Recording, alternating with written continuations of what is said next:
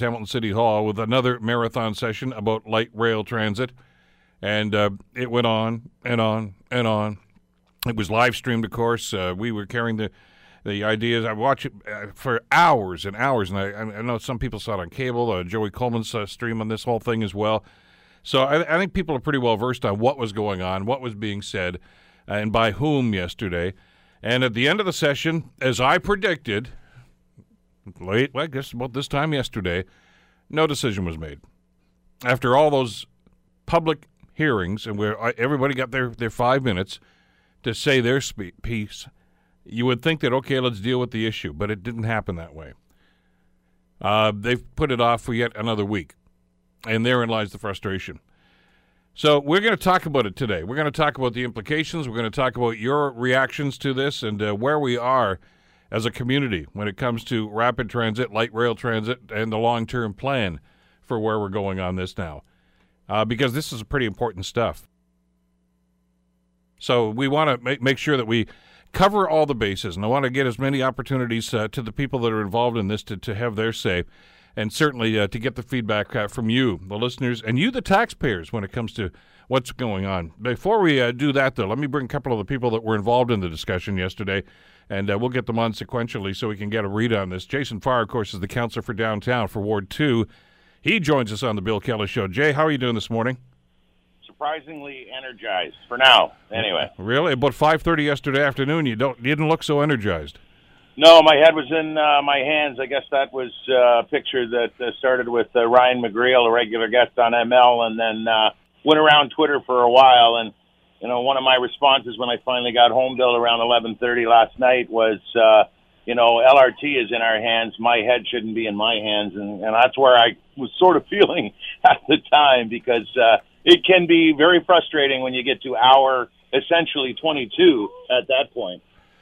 What happened yesterday? I mean, you went through 50 odd delegations, uh, and, and I, have got some problems about how that was done, but I mean, be that as it may. Uh, at the end of the day, why can't this council make a decision on this?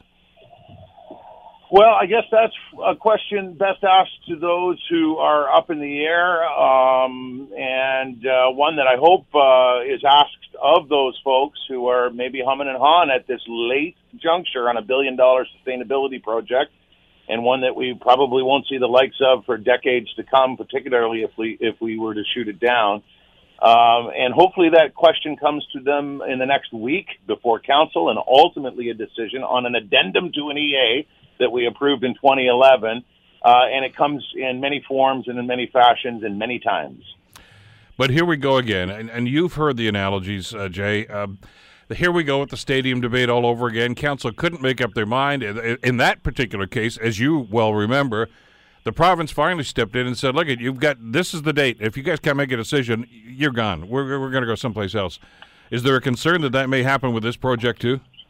Well, essentially, we're you know it's not an ultimatum, but there is a council approved this council approved timeline on when decisions are to be made, and we're following that uh, rigid schedule to the T. And Metrolinx has made it very clear to us time and time again uh, that you know this EA addendum needs to go before the MOA. You need that 30-day uh, commenting period from the general public uh, to get it passed through the provincial Ministry of the Environment and and maintain those timelines. So while it isn't a, a drop dead date, uh, we certainly heard again yesterday in various forums that it's essential that we get this work, uh, th- this next stage of this billion dollar infrastructure project uh, through this hurdle in, in short order.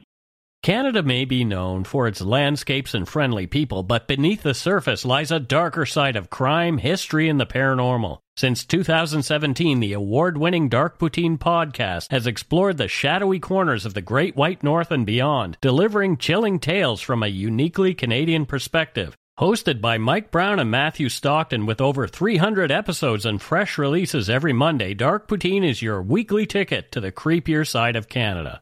Listen to Dark Poutine on Apple, Spotify, Amazon Music, or wherever you get your podcasts.